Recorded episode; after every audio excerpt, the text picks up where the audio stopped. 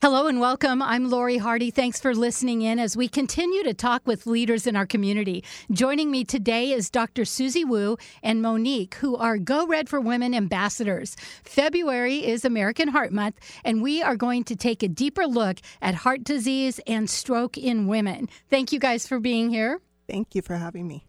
Dr. Wu, how common is heart disease and stroke in women?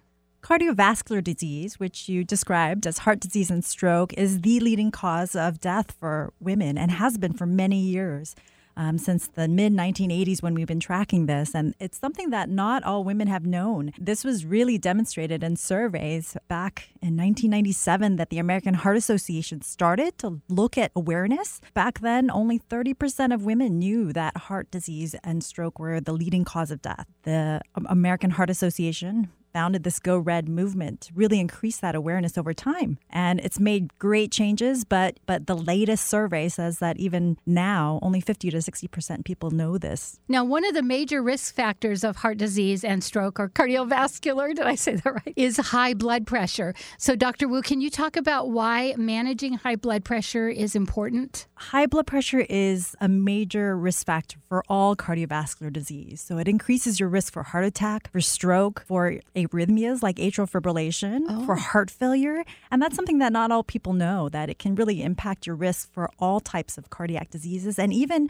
other systems. So it affects your kidneys, it can affect your eyes. I even saw a connection this morning in some research that connected with a higher risk of epilepsy. So really? it affects the whole body. And so mm-hmm. hypertension or high blood pressure is so important in reducing your risk for all of those things. It's one of the most prevalent risk factors and the most common risk factors in the population.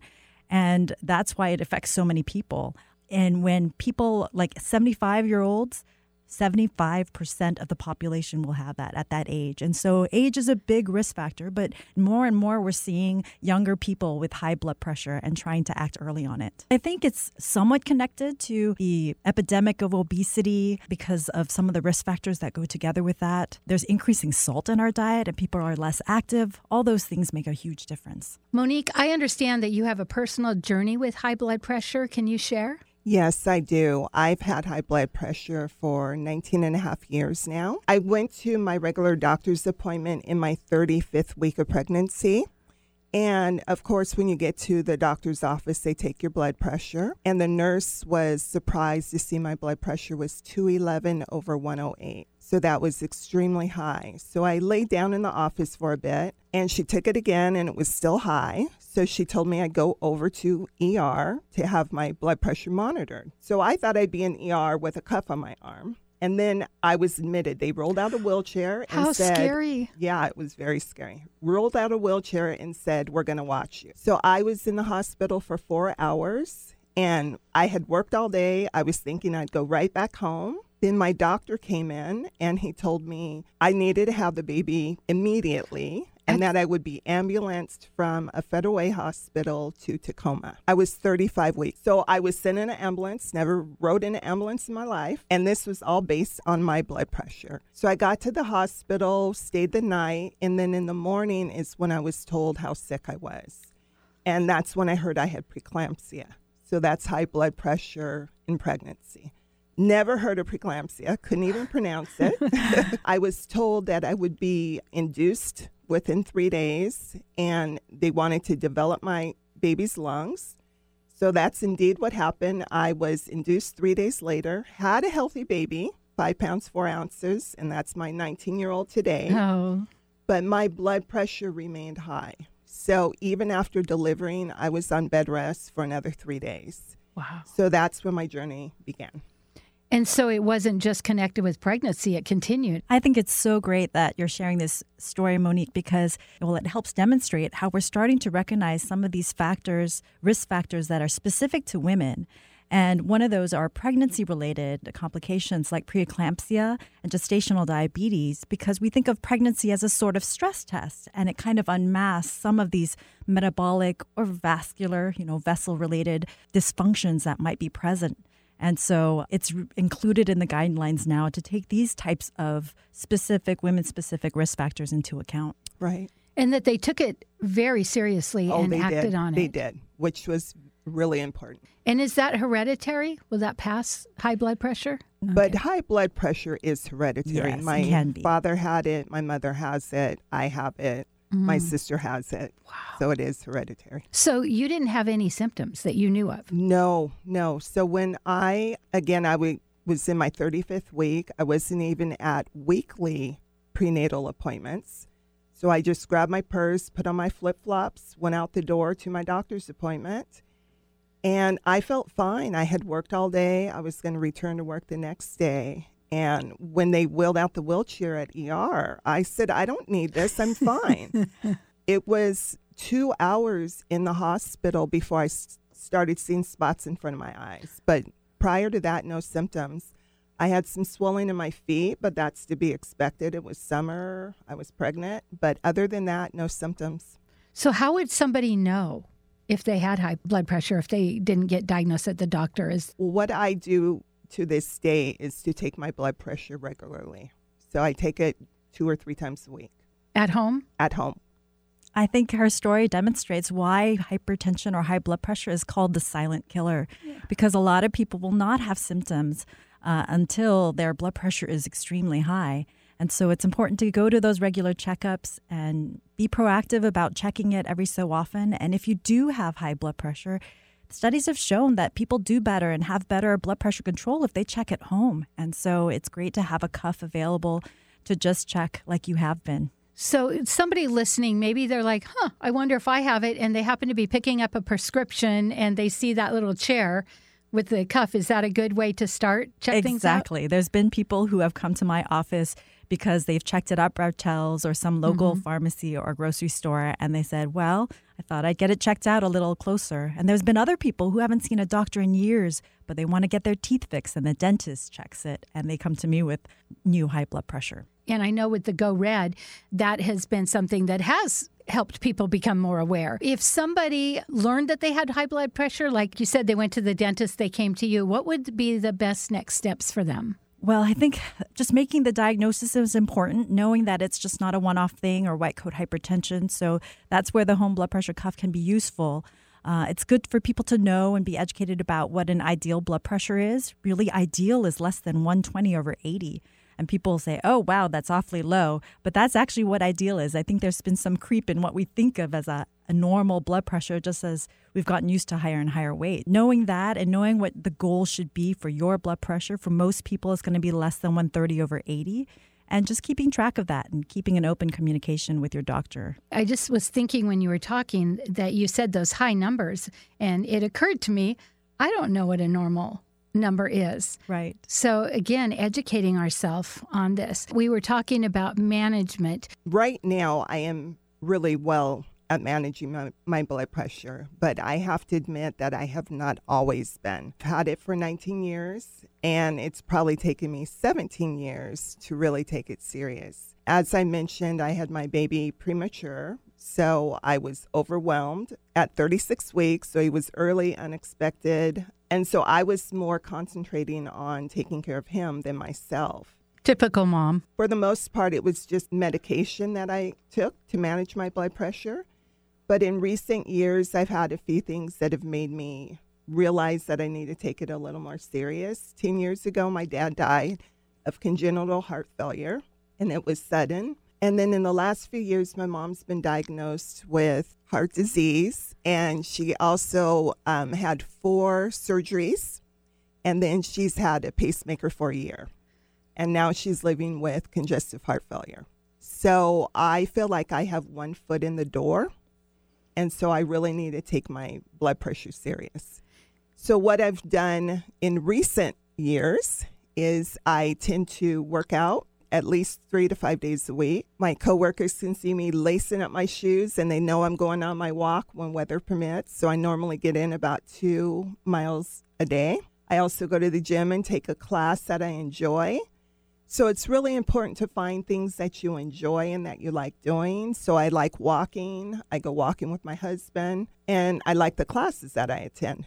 Also, a healthy diet is really important. I love carbs. I love fries. I love potato chips. I love soda. You're talking my language.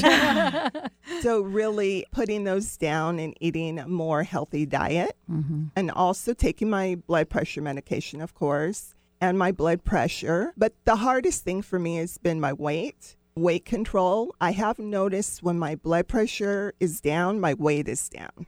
So that's something that I'm always struggling with. But with a healthy diet, exercise, I'm feeling better and just have put it a part of my life.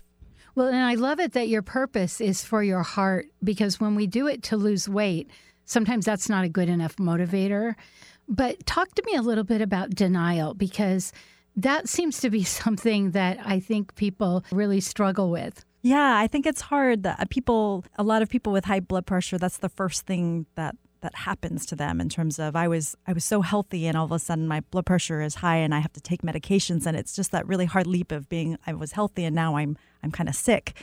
And so it's it's hard for people to say, "Oh, I have to take a medication every day," especially when they're not having symptoms and they don't feel terribly bad all the time and maybe they have side effects and they feel a little worse with with medications at first. And mm. so we like to give patients a chance to turn those lifestyle things around, but it's hard because lifestyle is a hard thing to change. And so those things, you can only wait so long before you say, we have to take action. And sometimes it's hard to exercise when your blood pressure goes even higher and, and you can't exercise because your blood pressure is getting in the way, the high blood pressure. And so that's when you really do have to depend on the meds and and start them so that people can make those lifestyle changes and hopefully ultimately get off those medications. That's always our hope that we don't have to use the medications forever. And the other thing it's also hard because some people feel like they're doing everything right and even then their blood pressure is high and they feel like it's some kind of failure right and i tried to help patients not feel so guilty about it there's some things that are not under our control it can be genetic like in your case that there's a predisposition for it and it's just one of those things of aging. As we get older, our body changes. We know that our joints get stiffer and our arteries get stiffer too, but that's harder to accept as something that we need to treat, right? I try to make patients feel like understand that it's it's very common and it's better to prevent all those complications. So to be proactive about it and prevention is better. And that's really been big for me as to why I didn't take it as serious because I had no symptoms. So it's just taking medication. I hate taking medication. I don't even like taking aspirin. It took to see that my father died and that my mom's sick from the disease to really take it serious and know that I need to take my blood pressure and monitor it and make it a part of my life. And I saw you nod your head when she said sometimes you start taking the medicine, you don't have any symptoms, and then you feel bad. I've been on medication for so long now that really early on I may have had some side effects, mm-hmm. but I mm-hmm. don't now. It's just the fact that I don't like taking medication. Yeah. So, what I do, because I'm not great at it, I put reminders on my phone. So I have a reminder on my phone every day to take my medication. Doctor, if you don't take it daily, does right. it help? It's really best to take it daily. Mm-hmm. People can get into trouble when they forget to refill it and come in. I've even had patients who get admitted into the hospital because they didn't think it was a big deal to miss it for a week or something and their blood pressure shot up so high. I think it's interesting because it's true. A lot of people, it's more the idea of taking medications than it is any side effect in particular. And I'll, and actually, sometimes people feel better when their blood pressure is under control. They feel so much better. Um, and so I think it's just getting over that initial psychological hump that's that's very difficult. I'm a life coach, my other job, and mindset is so important. People decide something and then that's where they come from. It's like they almost have to let go of what they thought. Well, I don't have any symptoms, so I don't have it. It is really a mindset issue. And it's always hard to think long term, like any 20 point increase in your top number, the systolic blood pressure, doubles your risk of cardiovascular death, right? So that's a big deal, but it's hard to think so abstractly until someone like your mother or father brings it home to you. So I think your story really illustrates that. Can we briefly touch on when you know you're having a heart attack or when you know you're having a stroke? So, warning signs, the most common that we talk about is chest pain, but I would say that a lot of people do not actually experience something that they would call pain. It can be a tightness, it can be squeezing, it can be just a just a sense of discomfort and and many people just describe a gen- like the worst episode of indigestion ever. It can not even always be in the chest. It can be up in the neck or jaw or upper back um, between the shoulder blades. But typically, with a, a serious heart attack, it would be multiple symptoms. You might feel short of breath or sweaty or something like that. So, anything that seems off, unusual, very unusual, and especially if you have risk factors. So, know if you have risk factors. I think that people are kind of like, oh, I'm having pain, but I'm not going to go to the doctor, or I'm not, you know, people don't want to make a scene or whatever. But what is the best thing? You have short of breath, you've got this pain. What is the best thing to do? If there's any concern you're having a heart attack, you should call 911 and get help. I mean, it's best if you have a doctor that knows you well, have a regular practitioner that knows you and can guide you, uh, talk through the symptoms if you have time. But if it's an emergency, you should go. I'm a single mom, had my, all my kids at home, and I woke up with this intense pain, and I thought, I got to go to the hospital, but I'm a single mom at home. So the next morning, I went into my doctor, and they did all the tests, and it, it was indigestion. It really hurt. I started being embarrassed, and the nurse was like, No, you did the right thing. And I'm like, But I'm so embarrassed. They wanted me to really hold on to that I did the right thing. And I think that's what's important. It's better to get it checked out. Yeah. Exactly. Because we say time is muscle for heart attacks. If you wait too long, more heart muscle dies. I think that's maybe why some women have delay in diagnosis because we we don't want to bother anyone. And it's easy to explain away symptoms. I've seen this in men too, that it gets until you really know there's something wrong before you take action. People say, oh, I should have come in sooner just don't wait. Listen to your body, listen to your intuitions and yeah. kind of take Intuition. action. So, stroke, what are the signs of stroke? So, stroke can be slurring of speech. It can even be subtle things like imbalance. It'd be weakness on one side of the body or numbness, tingling on one side of the body, visual changes where there's blackout of, of part of your vision. Those are all potential signs of stroke. And the problem with stroke is that there's no pain. So people don't tend to come to the ER right away, right? It's something that they think might go away. But if it goes on longer, they say, oh, maybe I should get it checked out. It's harder for people to come in sooner for stroke, but it can be just as or even more devastating if they wait. I was talking to a friend of mine in another state and she her speech was slurring, but I know she takes meds at night. And the next morning her husband texted me and said she had a stroke. I felt horrible. It was one of those things I want to be aware of the symptoms and I'd rather be wrong, call her husband, say she's slurring her speech and have him say it's her medication. Right. I'm so glad that she survived it. I was the last one to talk to her. Yes, often it's family members that notice it more than the patient. They see part of the face drooping on one side or they notice that someone's fumbling with things or dropping things on one side and it's not the patient themselves. So it's really good to keep a good eye on your friends and family. Yeah. And Monique, you've learned so much in these 19 years. What do you want women to know? You're an ambassador. For me personally, I want other women to know that have high blood pressure that it can be managed and it requires a lifestyle change and that's what it took for me for me to take my um, health seriously um, i put reminders in my phone to exercise i mark it as an appointment to go on my walks at lunch. You know, there might be days that I'm extremely busy. I'll look at my whole week and know that maybe I have to go on my walk at 10 o'clock in the morning, or maybe I have to go to the gym at 5:30 in the morning.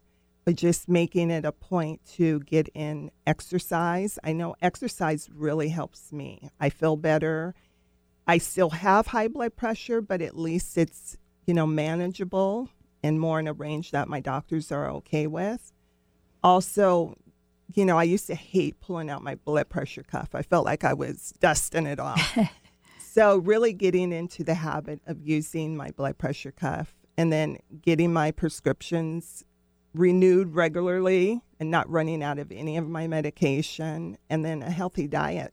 So it sounds like you've really had to incorporate habits. Exactly. Habits of a priority of exercise and then reminding yourself habits of making sure your medication, habits of actually doing and taking the medications. Right. And with those reminders on my phone, and I wear an Apple Watch, so seeing my consistency gives me more motivation too. I'm walking or exercising 30 days in a row, that's more motivation. I don't want to stop. I would say find something that you enjoy. It could be walking, dancing. I completed all my exercise goals for the month last February when it snowed.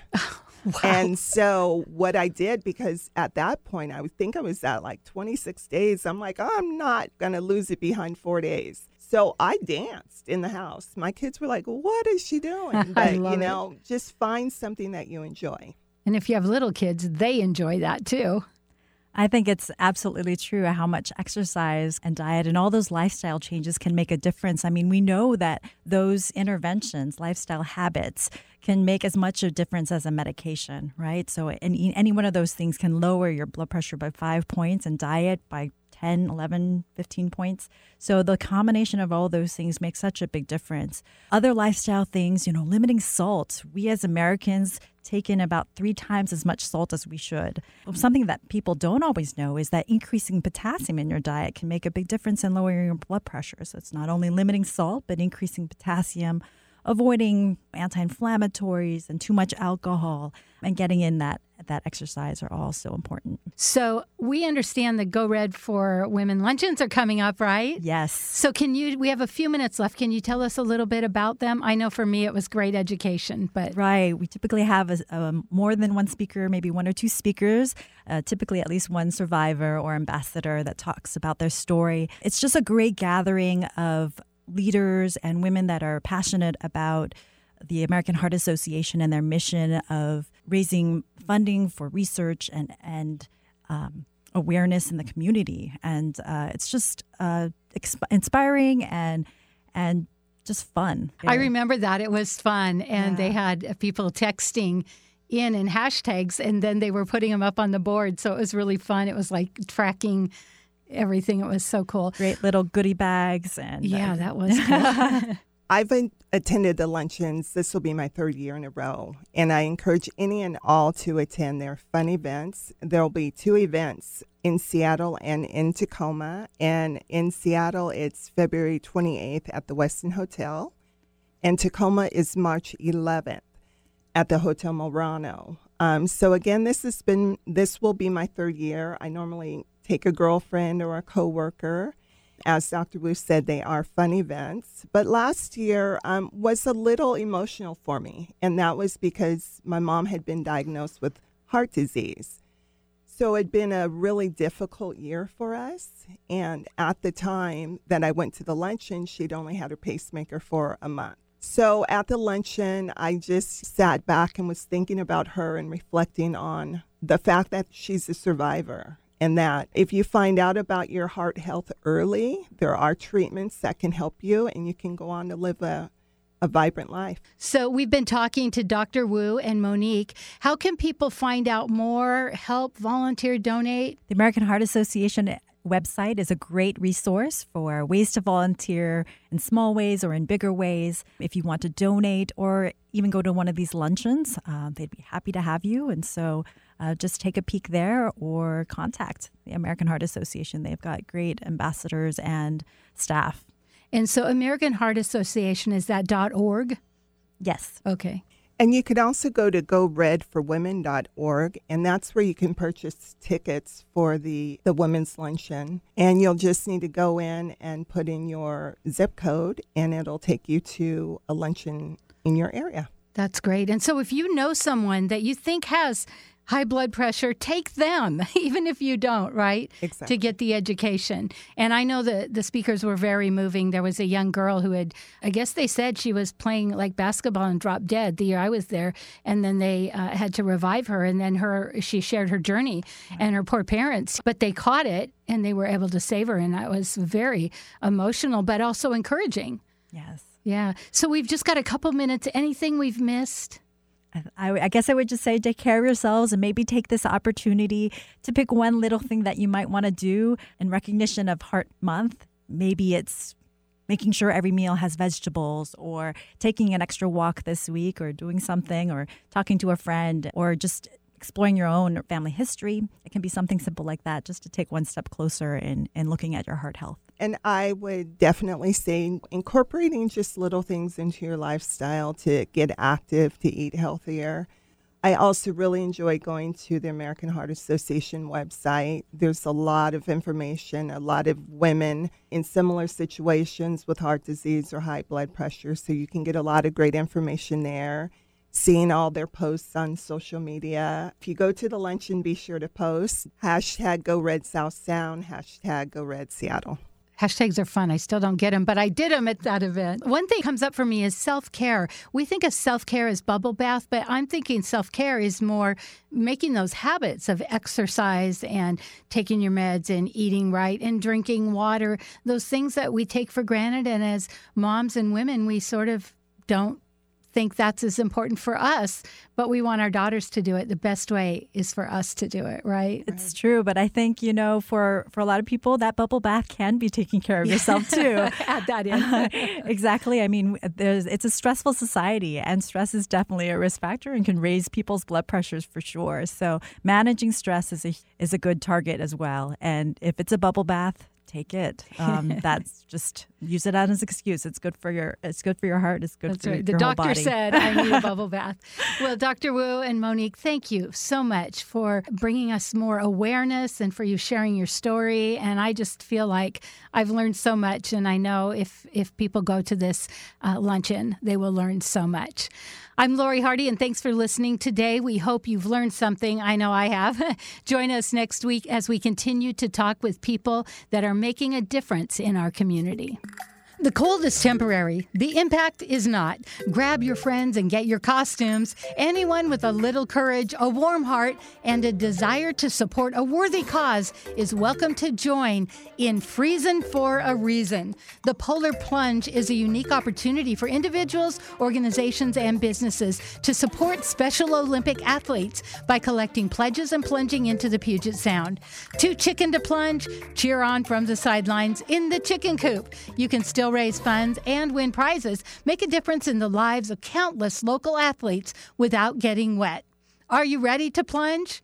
Seattle Polar Plunge, February 22nd. Anacortes Polar Plunge, March 14th. Support Special Olympics by going to their webpage, polarplungewa.com. LETR Law Enforcement Torch Run is the largest public awareness and fundraising vehicle for Special Olympics. Another is the statewide Polar Plunge event series, polarplungewa.com. It's through mid March. Special Olympics Washington and LETR are hosting five polar plunges, two still to go in Washington.